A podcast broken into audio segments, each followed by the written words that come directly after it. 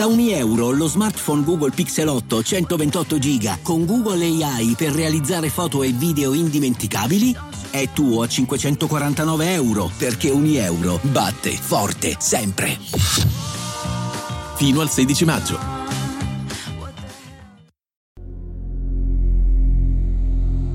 Per il 31 dicembre io e la mia fidanzata affittammo una baita in montagna. Volevamo essere lontani da tutto, soprattutto dal chiasso rumoroso cittadino e dai fuochi d'artificio, che spaventavano sempre Lily, la nostra cagnolina. Il posto era molto bello, ma anche estremamente sperduto. Non fu un grande problema, avevamo il SUV carico di scorte con tutto il necessario per quella notte. Vicino alla porta di casa c'era un pupazzo di neve sorridente, Pensammo che lo avesse realizzato il padrone di casa per darci il benvenuto. Non sapevamo quello che sarebbe successo in seguito. La prima stranezza avvenne intorno alle 17. Era da poco tramontato il sole. Il pupazzo di neve non aveva più il naso, era come se qualcuno lo avesse rubato.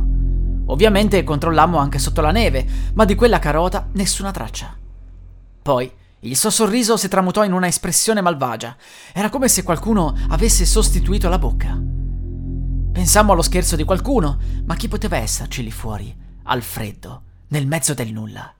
La mia fidanzata si inquietò parecchio, tanto che alla fine le dissi che avrei distrutto il pupazzo. Una volta fatto, buttai i rami usati per fare le braccia nel caminetto e il fuoco divampò verso l'esterno per un secondo. Per poco non bruciammo il tappeto. Il resto della serata passò senza altri imprevisti.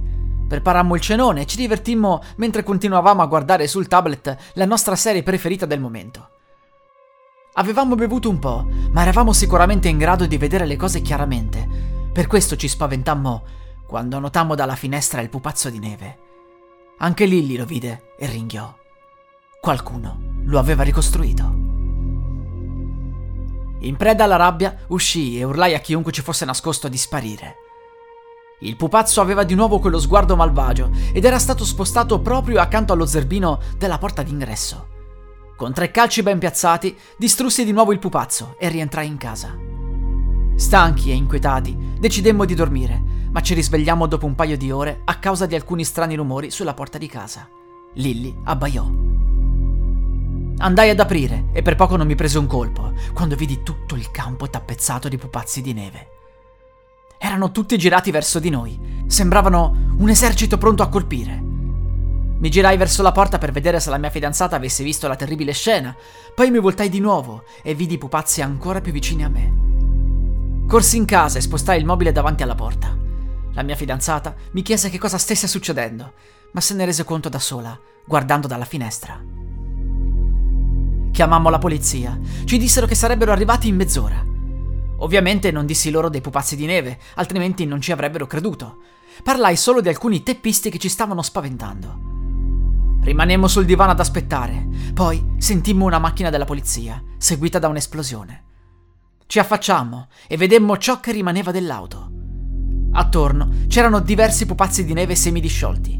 Al centro del campo c'era invece lui, il primo pupazzo di neve, più alto rispetto agli altri, più grosso e con lo sguardo più cattivo. Chiamammo di nuovo la polizia e spiegammo dell'esplosione. Arrivarono i rinforzi, ma dalla finestra vedemmo l'orribile scena.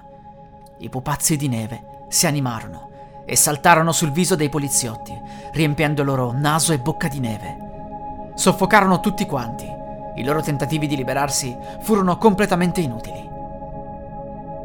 Poi i pupazzi circondarono la casa, ma non tentarono mai di entrare. Ogni tanto arrivavano soldati dell'esercito, elicotteri, ma niente riusciva a sconfiggere quei demoni. Rimanemmo chiusi fino al mattino, ma quei pupazzi non se ne andavano. Fuori si era scatenato l'inferno. Ogni tanto sentivamo bombe e armi cercare di distruggere quei cosi. Loro si riformavano sempre. Era impossibile fare qualcosa.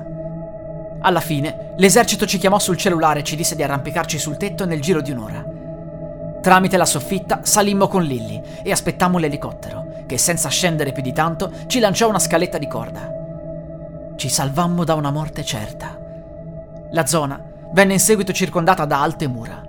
Il pupazzo di neve con il suo esercito vinse la guerra. Quello diventò il suo territorio ormai credo per sempre. Il governo provò più volte nel tempo ad utilizzare armi potentissime, ma fu sempre tutto inutile. Quella zona era destinata a rimanere per sempre interdetta agli umani. Nessuno seppe capire come potesse essere accaduto tutto questo, fino a che un tizio non si fece avanti dicendo È tutta colpa mia. Volevo sperimentare il libro dei demoni di mia nonna. Ero andato in un posto sperduto in montagna per fare un rituale con un pupazzo di neve. Pensavo non avesse funzionato, infatti ero tornato a casa. A quanto pare mi ero sbagliato. Ho bruciato il libro, tanto non c'era comunque modo di distruggere il demone. Non preoccupatevi, secondo il libro rimarrà confinato in un'area molto piccola. La musica di questa storia è in royalty free dell'artista co.ag.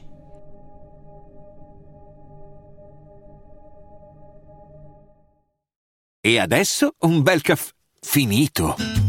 Perché rischiare di rimanere senza caffè quando puoi abbonarti a Caffè Borbone? Prezzi vantaggiosi, costi di spedizione inclusi, tante possibilità di personalizzazione e l'abbonamento lo sospendi quando vuoi. Decidi tu la frequenza, la qualità, scegli tra le cialde e capsule compatibili e crea il tuo mix di gusti e miscele.